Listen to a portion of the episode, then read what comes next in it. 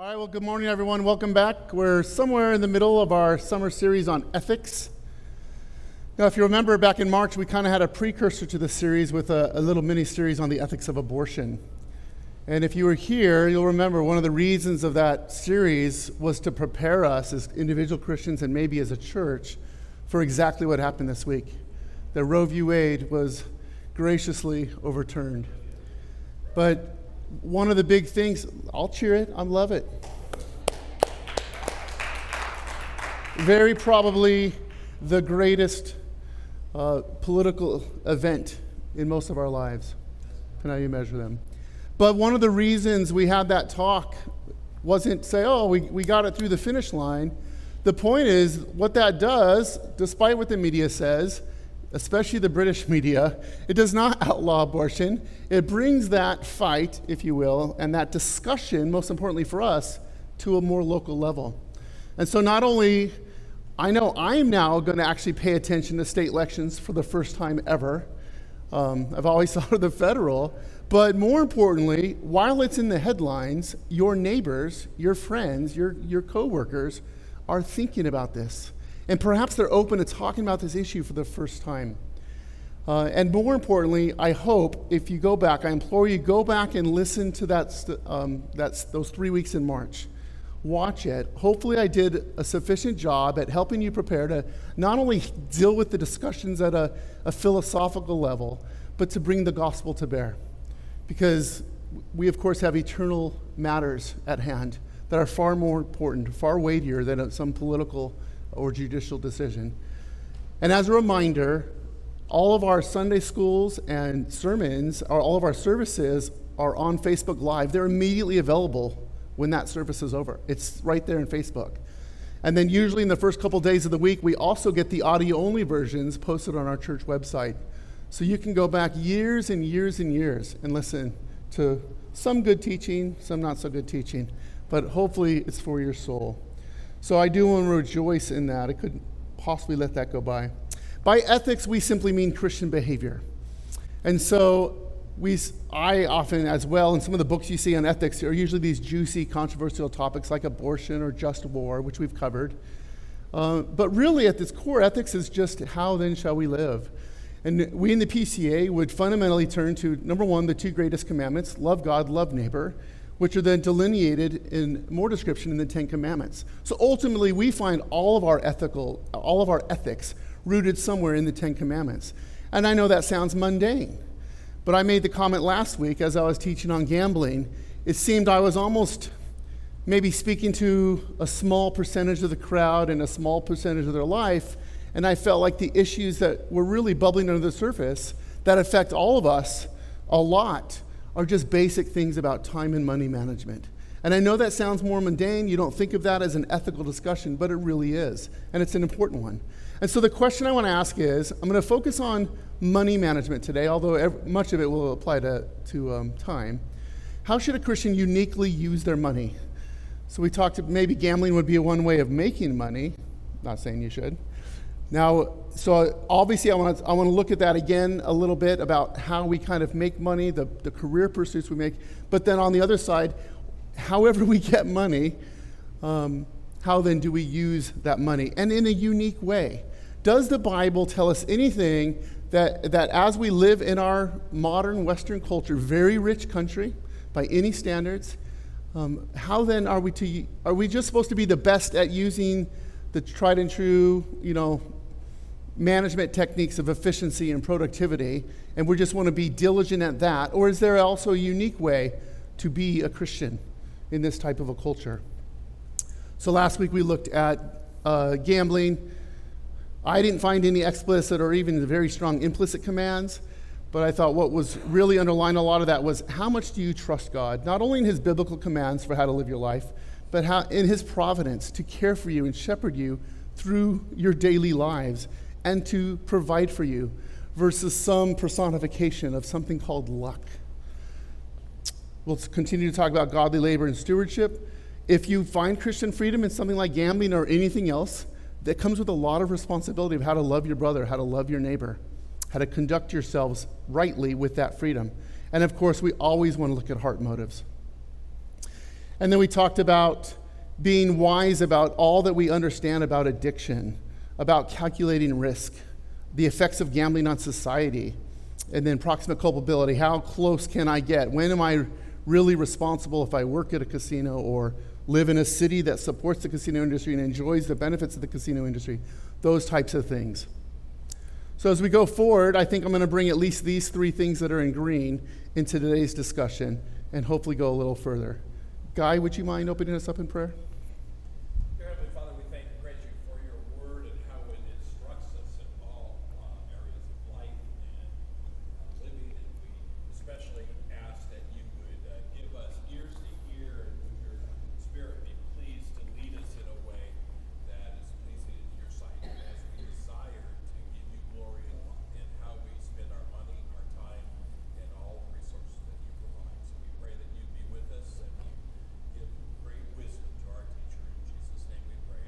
Amen.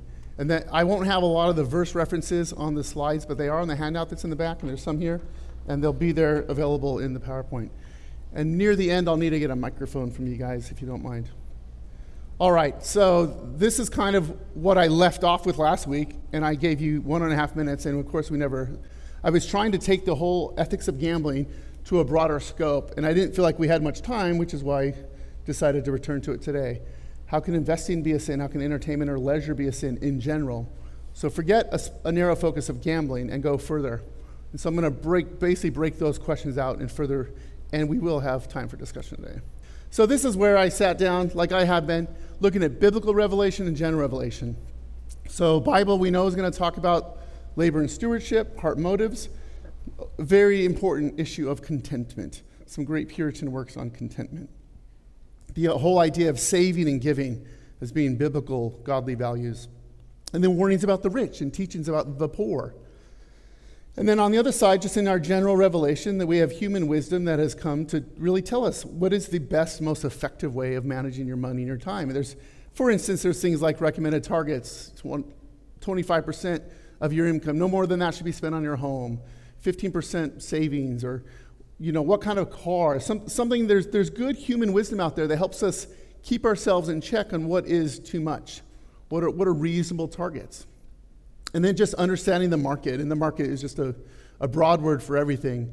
There's discussions all the time about is it best to rent or buy, or savings plans and types of investments.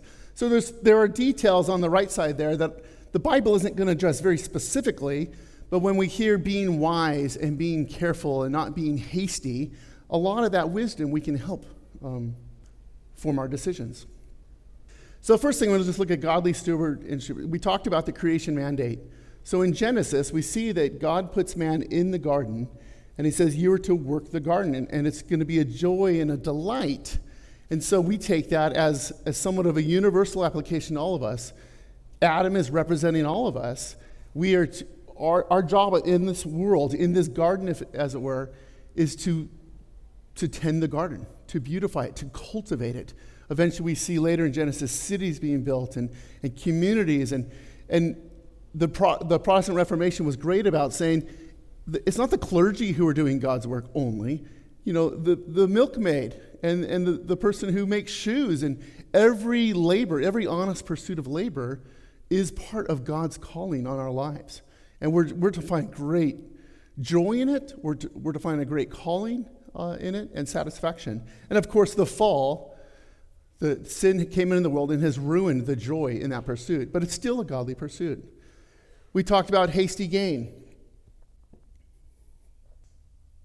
Wealthy gained hastily, wealth gained hastily would dwindle, but whoever gathers little by little will increase it. Proverbs 13. So that was the part of the idea of gambling is the, the real pursuit of money isn't this get rich quick schemes. And it doesn't have to be gambling, right? It could be any of these get rich quick schemes that you see on, on telemarketing or you, you've heard your buddy be successful at. And the biblical pursuit isn't that. The, it, some of those things might not be bad in themselves, but, but our heart motive and our creation mandate is to work steadily, little by little, not trying to grab a lot, just continuing to progress in life. So, going beyond last week, I, I came up with four categories that the Bible speaks to. I put them in a quick order. I think this order is potentially, you know, you could challenge it. I, I could see wh- why you would in certain points. But I'm just going to throw it out there for the sake of discussion. First thing I think we should be doing in our pursuit of money, one of our first godly goals would just to be self sufficient. I feel like I. sorry, I'm a little out of order here. There we go. Thessalonians 3 tells us, For even when we were with you, we would give you this command If anyone is not willing to work, let him not eat. For we hear that some among you walk in idleness, not busy at work, but busy bodies. Now, such persons we command and encourage in the Lord Jesus Christ to do their work quietly and to earn their own living. So it's a godly pursuit to earn your own living. You don't want to be a burden to others. Now, I don't want to heap a bunch of guilt on people who need help at times, but our desire ought to be, as God has given us the opportunity and the ability, the, the, the hope is that we could care for ourselves. That should not shame you from asking for help when you need it. The second thing would be any, whatever your concept of tithing and giving is. We obviously have very specific tithing laws in the Old Testament, but even in 1 Corinthians, Paul expects them to be meeting on the first day of the week, i.e., Sunday, not Saturday anymore, and he expects a contribution to come.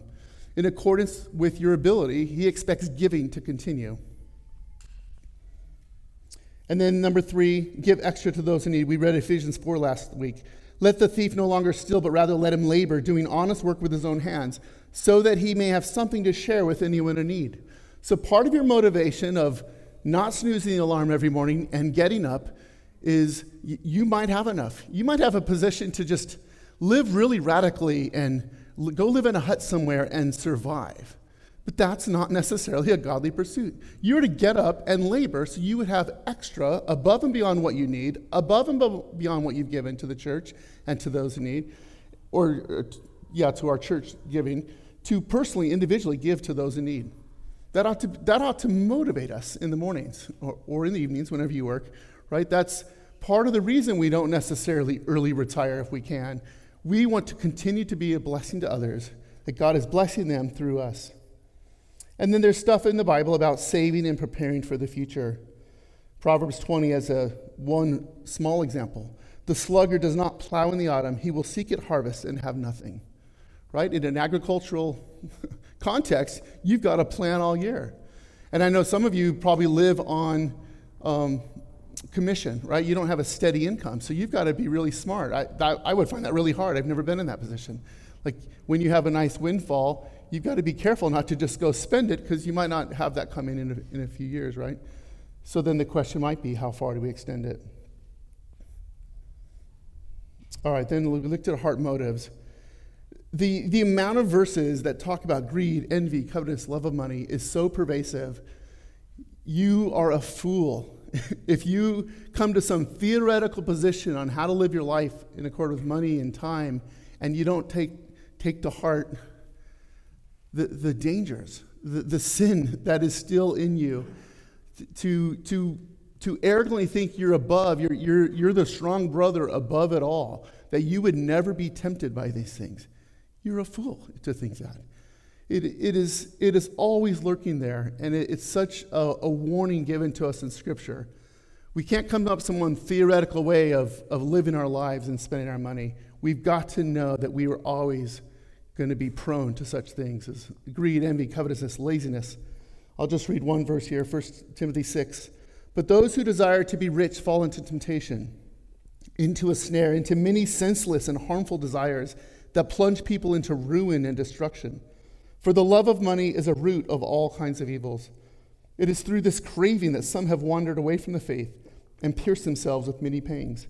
So, a very basic question to ask yourselves to maybe in counsel with one on one. Maybe someone's coming to you and saying, I got this great job opportunity, but it means leaving, leaving a church I know, a community I know.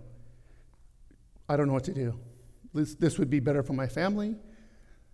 One question you could ask, a very biblical question, is why? Why are you doing it? What is your desire? And maybe you even get to the question is your desire to be rich? First Timothy says that's a sin. Now, how do we take that? I don't think anyone in this room is guiltless in the desire to be rich, right? If we're very honest. So, what does he mean by that? Is, You could go further, right? And this is where counseling can be so good. A, a good counselor is good at asking these probing questions to get to your heart motives. Why? Why do you desire to be rich? Is, is your money or your freedom maybe an early retirement? What's the point of that? I want to commend the Kellys who, who've retired recently and have been very persistent at turning, uh, they're, they're nearing the end of raising children, right? And retired from their jobs.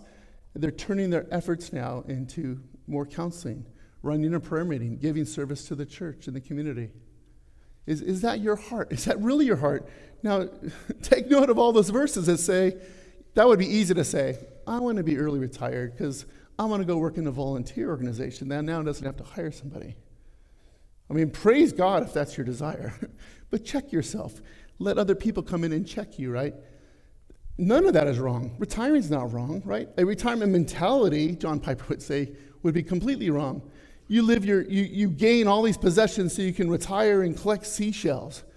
That's godless. Just, just floating through life. Cre- remember the creation mandate. Why are we here? Why are we still on earth today?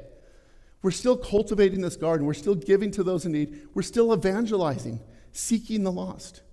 So if your time and resources are going to be used for that, amen, right? You can go for it. But that's do you desire to be rich? And that's an, that's an honest question we really need to ask ourselves. By the way, you can be poor and be guilty of this. The poor can be just as guilty as the rich in desiring to be rich. So, some hermeneutics, that just means how you interpret the Bible. So, before we get into the very specific application type of questions, you always want to have a firm foundation. So, one of the things that might guide how you interpret the Bible will be how does the Old Testament apply? And we've talked about this a lot. Two, two examples. So, when Moses in the law to Israel instructs on tithing, do those commandments apply to us? So, when I go try to figure out what percentage I give and save and all of that, do I have a nice, simple percentage, a 10%? Um, it, it will go back to how you view exactly how the Old Covenant law, right? Tithing isn't in the Ten Commandments, so is it moral? And yet Jesus seems to kind of assume giving when it comes to Sermon on the Mount. We, we have New Testament verses about tithing. So again, you need to work out your hermeneutics at a general level, and then you, you bring them to bear on a subject like tithing. If you do believe in tithing, what does that mean? Is it 10% of your gross income or your net income? Is that before or after taxes?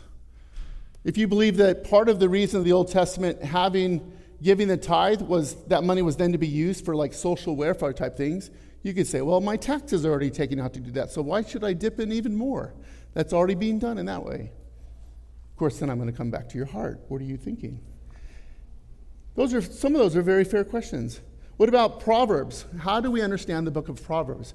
It makes statements um, like Proverbs 22 Be not one of those who give pledges who put up security for debts.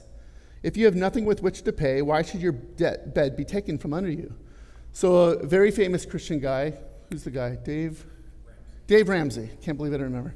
Dave Ramsey, which a lot of us have used, I have used, I found very helpful. He, he would see these as, as much more universal, like it is wrong to be in debt.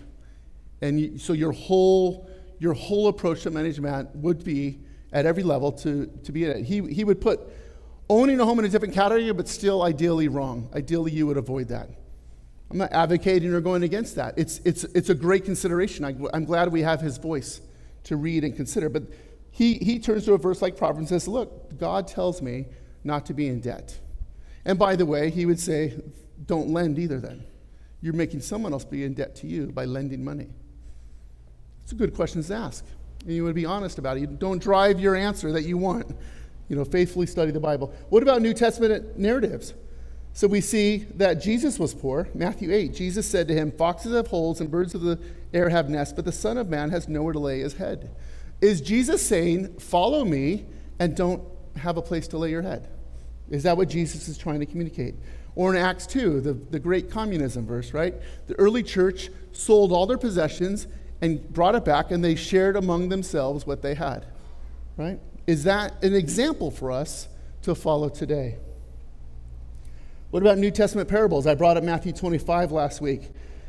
Uh, Jesus is clearly teaching a spiritual, something spiritual, but he's using things like saving versus investing money, right? He, you ought to have invested my money with the bankers, and at my coming I should have received what was with my own interest. So he judges the one who failed to invest Jesus, the, the king's money. So the question is, is, how do you apply that? We know that his ultimate aim is a spiritual principle. So do we go too far trying to extract from that money principles? As some of these Christian money guys do. And then we have general principles about the rich and the poor. Now, I covered this in quite detail in two or three classes, 2019 in the social justice. We talked about what does it mean to be the poor or the rich. So I would encourage you to go back and listen to that. We, we talked a lot, but many verses in the Bible, it seems like the Bible kind of equates rich and evil. Certainly verses that sound like that. James 2. Listen, my beloved brothers, has not God chosen those who are poor in the world to be rich in faith and heirs of the kingdom? Which he has promised to those who love him? But you have dishonored the poor man. Are not the rich the ones who oppress you and the ones who drag you into court? Are they not the ones who blaspheme the honorable name by which you were called? So, is James talking to a particular situation where, in their situation, it was a poor church and the rich people were evil? Or is there some link, however loose, between being rich and gaining power and because of the, the sin of our hearts that we tend to be oppressors? Is income inequality a problem or just bare based poverty? As long as everyone's above the poverty level, however we define that, is income equality not a problem? Or does that necessarily bring in power imbalances, which then oppress the weak? You can go back to that study.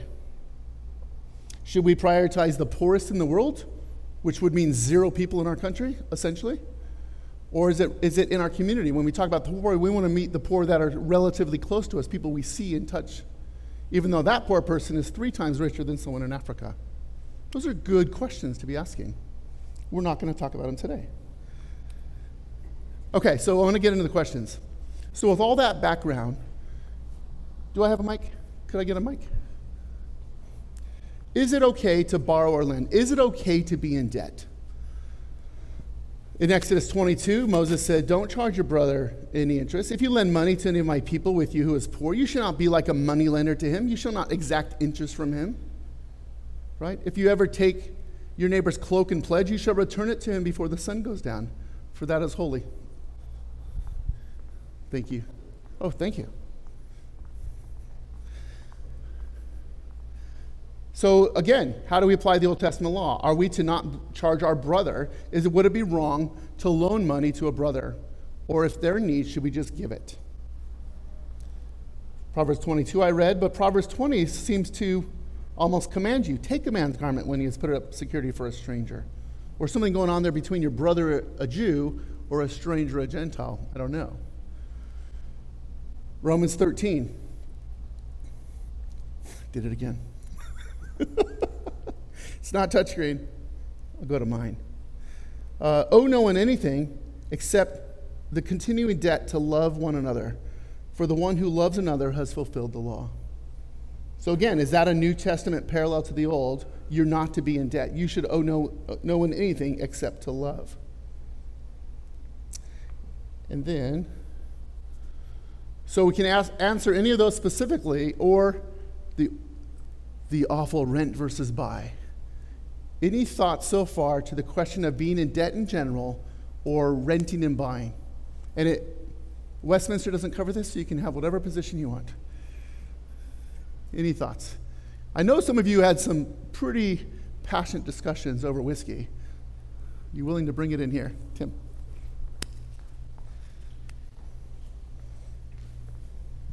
Just a caution on using the book of Proverbs like the Ten Commandments. Uh, Proverbs is wisdom literature, it's its own genre. And a lot of the Proverbs weren't necessarily coming out of Israel, they're from everywhere in the book of Proverbs.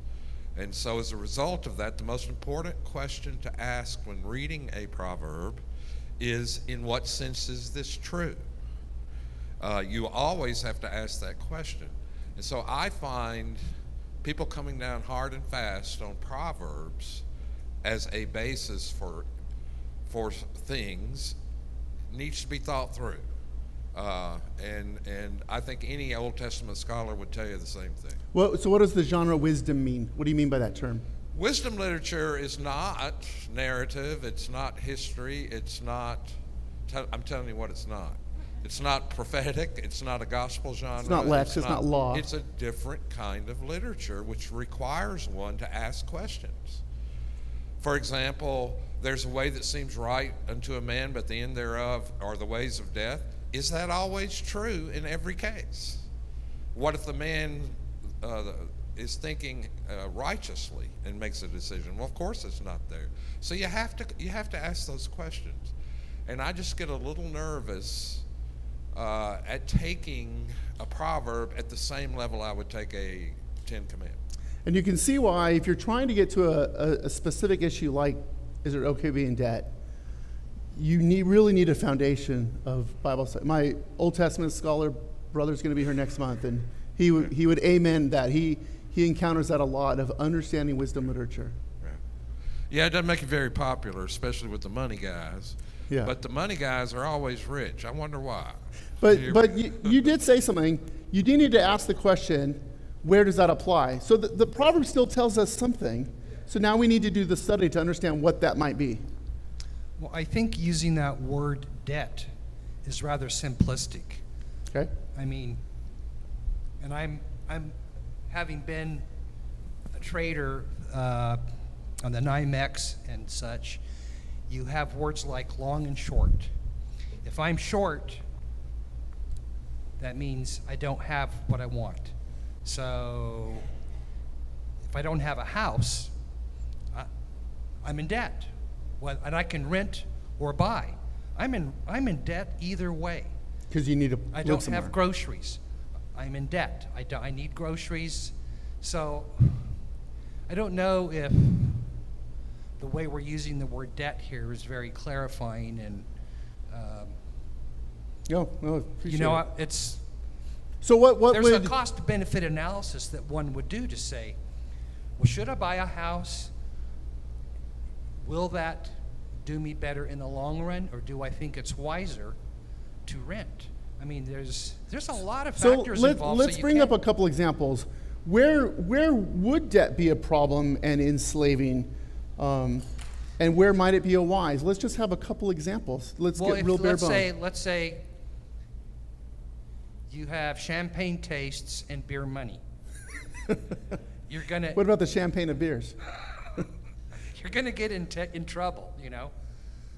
I mean, I, w- I would love to have a Ferrari, but I don't think I would really ever want to take it to be serviced. I don't think I could afford it. So. Uh, So it's, it's a matter of, and that's where some of the human wisdom might help us. What, what percentages, what, what level, percentage of your income is wise and reasonable yeah, and doesn't enslave you? You have a likelihood of paying that back type of thing. Well, and then you even get into lower les- levels of granularity. Is it good to buy the best? I've learned over the years, buying tools, it is, man, I'm going to buy the best thing I can afford. Otherwise, I'm going to buy it five times. So, I mean, there's just your. yeah, we've known people who would always get something used because it's a prudent thing to do and be replacing it every year or two. And you do wonder. Uh, completely good, godly motives. But yeah. And Yeah, I mean, it's so, th- I don't know that uh, we're making much traction. here, Any, but- any counterpoints? Well, it all boils down to being sensible. So it just boils down to being sensible. In your own life, being, uh, prioritizing those things that you have to have and those things that you can do without. So prioritizing the things you have to have versus things you can do without and being sensible. Always you think it's better to buy in quantity or buy in quality, but if your budget says you can't afford that, you know, it's gonna last forever, yeah, that's great. But you're forced with your circumstances to get the lesser grade. Yeah, so even if it might be right to buy long term, if your budget doesn't allow that, you've got to be reasonable and continue in your budget. Josh? Oh, sorry, go ahead. Um, so one way of extending that wisdom is going back to a heart motivation and saying, what cost not only to myself but to others does it mean for society or for my neighbor? Right. if I just do lifestyle inflation buy the best, the biggest house, though I do not need it, now can I not tithe? Now can I not give generously from my heart? Right, and that's why I had those orders. So yeah, you could you could be you could check the box on self sufficiency and still buy the Lamborghini. But what are you doing to those other responsibilities? All right, one more and this we'll keep we'll Um, on. I, I was just going to comment. I think that the one of the re, the kind of point of these verses is enslavement, right? Being Yes. enslaved to something. And so, I mean, I've known lots of poor people and lots of rich people that are enslaved to money. I know people that are, have no debt that are enslaved to money because of the, the idea, the power that it holds over them. And so I think part of it is looking at the heart motives and also just like what's the point of that verse? Um, you know, uh, I'm reminded, is it in Corinthians, First Corinthians, where it says, "Let nothing have mastery over you." Like just the idea that the money can have that role in our life very easily, and it can be disconnected from whether or not you're in debt, um, or or uh, whether you know you have debt or not, for instance. Um, but those verses are there f- because of that point, and also the cautionary principles Yeah. that are laid out, and they're very contextual. So we have to look at those principles and then apply them, you know, to our lives. Amen. All right, let's move on, just for sake of time. All right, I think it's a big discussion. It's probably the one that really drove me thinking of the study. Is your priority really to give or to save? So that was like my number three and four in my list. This is a tough one, I think. So you can either you have enough, you're self-sufficient, you've given, you've been a cheerful giver to the church, way above the tithe, that's not a question. And now what? Now do I I, I have extra. Do I give to those in need? Or am I saving and preparing for the future? So let me just juxtapose those a little bit uh, from the scriptures. Lots of verses about storing up treasures in heaven, not storing up treasures on earth. And so the idea of storing up and having more than you need, depending on how, how long you take that, or you know how far you you push with that. Um, there's so many verses. Let me choose one here. Galatians 5 Come now, you rich, weep and howl for the miseries that are coming up upon you. you. Your riches have rotted, and your garments are moth eaten. Your gold and silver have corroded, and the corrosion will be evidence against you, and will eat your flesh like fire. You've laid up treasure in the last days. Behold, the wages of the laborers who mowed your fields, which you kept back by fraud, are crying out against you. The cries of the harvesters have reached the ears of the Lord of hosts. You have lived on the earth in luxury and in self indulgence. You have fattened your heart in a day of slaughter. And I imagine we could parse that and come out with, well, that's not so universal because look at, we see where his heart is driven. He has an obligation as an employer. Fine. But certainly there's got to be something there that continues to apply for us. We have the ability to give to others, but instead we're storing up treasures. You know, it's that picture of gold and silver literally stacking up and becoming corroded. Think of the Scrooge in some of those episodes. Um, it, the Bible even goes so far in some places to say, or at least imply, selling possessions. It's, it's not only giving, but it's it, in order to give, it'd be sell what you already have. That's even more radical. Luke 12, sell your possessions, give to the needy, provide yourselves with money bags that do not grow old, with a treasure in the heavens that do not fail, where no thief approaches and moth destroys. For where your treasure is, there your heart will be also. Uh, Matthew 12, that's the widow's mite, right? He, he, Jesus commends this woman. The rich people come, they give lots of money. A widow comes with one coin, puts it in. She's given more than all these. Because everything she has, she sold to give that widow's money. It will, now you're like really challenging her. Hey, widow, I told you you should be self sufficient first. Like, don't worry about this at this point. But Je- Jesus doesn't parse it out. He doesn't equivocate it at all. He just, he just says it. She's given more. She sold our possessions. Uh, is, what is he telling us? Is he telling us to sell all of our possessions? Don't, I wouldn't just scoff at that immediately. Let, let that sink in and ask what God is trying to tell us through verses like that. And then there are other verses like about saving and preparing for the future, that that's a godly thing. So if you're able to save and prepare for the future, you clearly have enough that you don't need today that you could give to others. So we have verses that commend us there. Go to the anto sluggard, right? We talked about Proverbs 20, saving for the autumn. Uh, we read this last week, Acts 20. I coveted no one's silver or gold or pearl. You yourselves know that these hands ministered to my necessities. Um, so Paul worked for himself, even though he could have taken from them. So, in one sense, you could say, well, my base level was self sufficiency, right? So, really, just saving for the future means I'm, I'm trying to remain self sufficient in the future, right? That would be one argument. And then there's another aspect of prioritizing your family over the church and over others, others in society, right? We have, we have priorities. 1 Timothy 5 Honor widows who are truly widows, but if a widow has children or grandchildren, let them first learn to show godliness to their own household to make some return to their parents, for this is pleasing in the sight of God. Command these things well so that they may be without reproach. But if anyone does not provide for his relatives, and especially for members of his household, he is denied the faith and is worse than an unbeliever. So we have some biblical principle there about caring not only for yourself, self sufficiency in a sense would extend um, beyond to your own family. So maybe you start there with your family, um, and maybe you never get to the beggar on the street. I don't know. I don't know. Those are the questions I have. Any thoughts there? You have extra, you have above and beyond your needs today. Is it an act of faith to say, I don't know where my money's going to come tomorrow, but I'm going to trust God and I'm going to give the rest of my money to Walt's ministry? He said, Yes. Right? I'm going to, I'm going to give to those in need and I'm just going to trust God from our. Or is it more godly to say, I would like to give it. I, will check my heart motive. I'm not saying no for a bad reason, but I want to make sure that I can pro- provide for myself and my, my children, my family tomorrow. Any thoughts on that? How do you wrestle with that? Without gambling.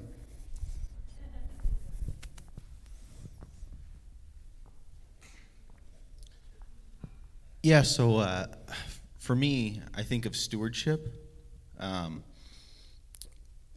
Because um, as a Christian, you, I, I, mean, for me, I, I, I want to give as much as I can. In my early life as a Christian, like, I gave a lot, and, and, and I lived poorly, and I realized, well, how am I going to take care of a family if I can barely take care of myself, you know? And um, I had to start thinking of uh, like the shrewd uh, uh, servant and, and, and being, you know, how can I how can I balance this equation here? And I think it's like a less wise, more wise kind of like spectrum that I work with. So, um, you know, when I look at uh, you know, back in 2015, I started to study money and like what is money because I don't ever remember learning what money is. And there's this whole you know rabbit hole you can go down about the fiat system, Keynesian economics, all this stuff. And now, you know, fast forward to 2022, we had all this stuff happen in 2020 with the economics and everyone's talking about inflation now. And it's like, oh, all we need is like a second print of the economy being a downward turn and we're in a recession. Well, there's already people talking about recession. So as a steward of what we've been given, um, you know, we, I was starting to see some of these things early on. And so we sold our house a while ago just because we were starting to get prepared for this kind of timing. And so other people, they might not have that kind of like foresight they might not have that kind of interest they might not have that kind of like perspective early on. And so i think this is like one of those areas where like christian liberty really comes in. It's like whatever the lord has blessed you with as far as like wisdom or insight into certain things and being able to prepare for your family because ultimately we want to be able to like we want to be able to provide for our kids and have all these things going on because of where we are in our life at this time and we want to be able to give abundantly when we can. And uh, when we pray every night, like we we pray that the Lord would give us eyes and ears to see and hear the abundance that's already in our life, so that we, we can give when when the opportunity is there. So. Um, again, it becomes that spectrum of less wise, more wise stewardship. And so, you know, for us, we prepared in a very different way than some people that we know, and we have all these varying degrees of understanding of what's going on. And I think again, it it's not cut and dry when it comes to like how you do things like this. It's about stewardship and how serious you take that kind of stewardship and again, what kind of skills and ideas that maybe the Lord's already blessed you with or what he's continuing to show you. So there's no real like straight line when it comes to uh, you know how do you prepare versus like how much you give right now it's like you give when you can you give Yep. as much as you can So it's interesting in your story. You went from kind of an I, how you lived, and then a we when you got married. I highly encourage. Th- this is an important thing, I think, for marital counseling, right?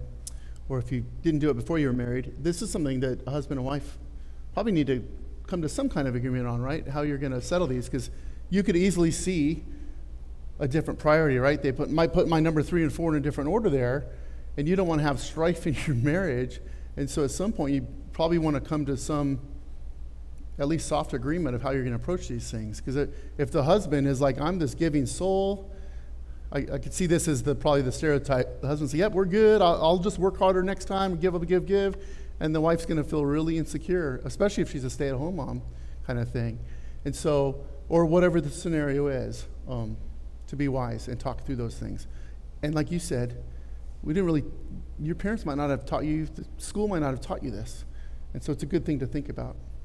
Did I see another hand? A couple minutes left. Uh, First of all, thank you for your teaching this morning. Um, I just trying to apply the scripture in my own life. I have to think back and remind myself of both God's sovereignty and also uh, His grace. So God is sovereign over everything. Um, he uh, gave me my parents who taught me certain financial principles. He gave me the particular job that I have in my life. He gave me uh, my, my health and how that impacts uh, certain demands on my money. Um, and everything that I have is, is because of, of grace. Um, and so, even though He's in control of everything, I'm still responsible for how I use my money. Um, and so, uh, we have to, like I think it says in Proverbs, um, to uh, as you mentioned, stewardship. So taking account of everything that you have, including not only your money but your skills, um, your potential for earning, um, and then using it, using that account to do both of these things to save responsibly for your own family, um, including parents, because we want to follow the implicit commands within the, the fourth commandment. So if we have if we know that our parents are uh, aging or they're, they're they have medical problems, we need to you know save more to take care of them. Um, but one thing that again that I always try to think back of is what did Jesus do for me? Uh, so I think it was it was either Tim Keller or he was quoting someone who said that Jesus didn't tithe his blood on the cross.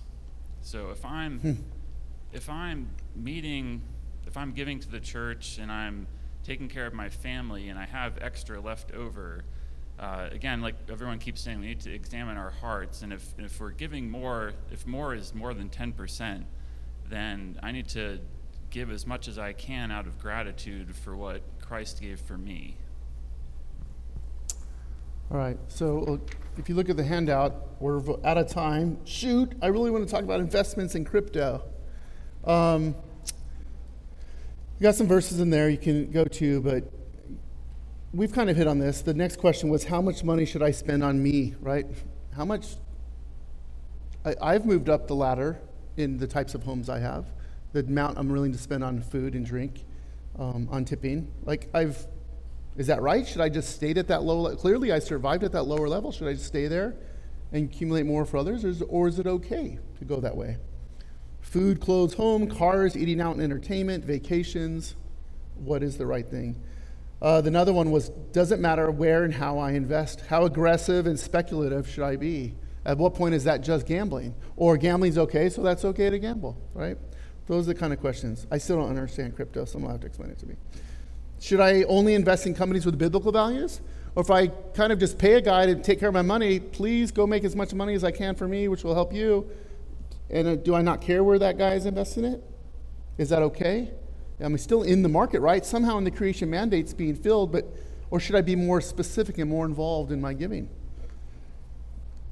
And then an application, so let me just close with this.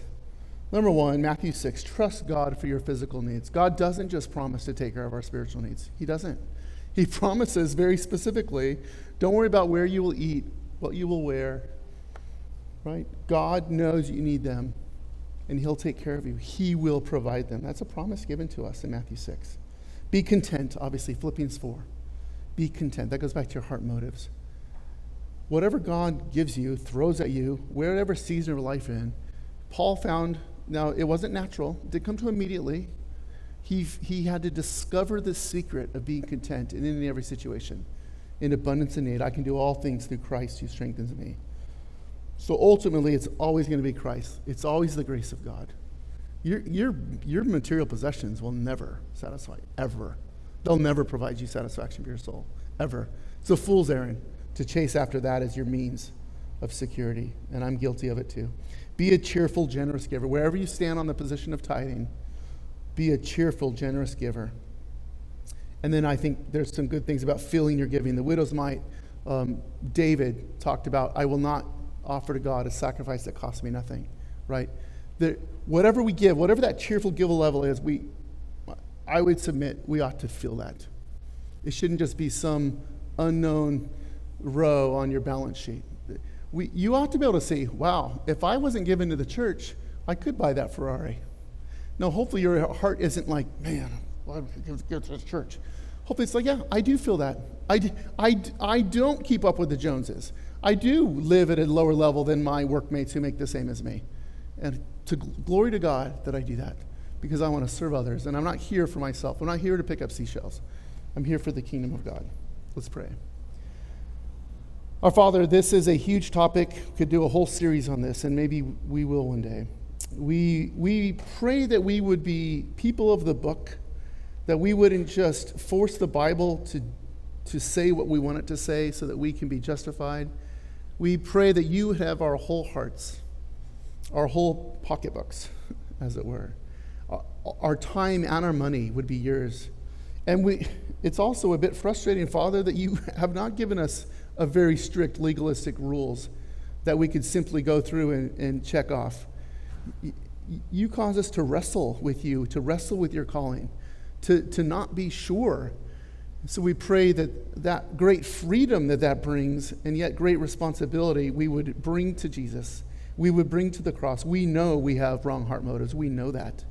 So we pray that you would continue to work in us um, through the gospel, through our weekly meeting here, through fellowship, through the hearing of your word, the singing, through the sacraments. We pray that our hearts that uh, would be enjoined to, to yours, and that your will would become our will we, we don't want to just say that as a simple prayer. We want it to be true and to mean it.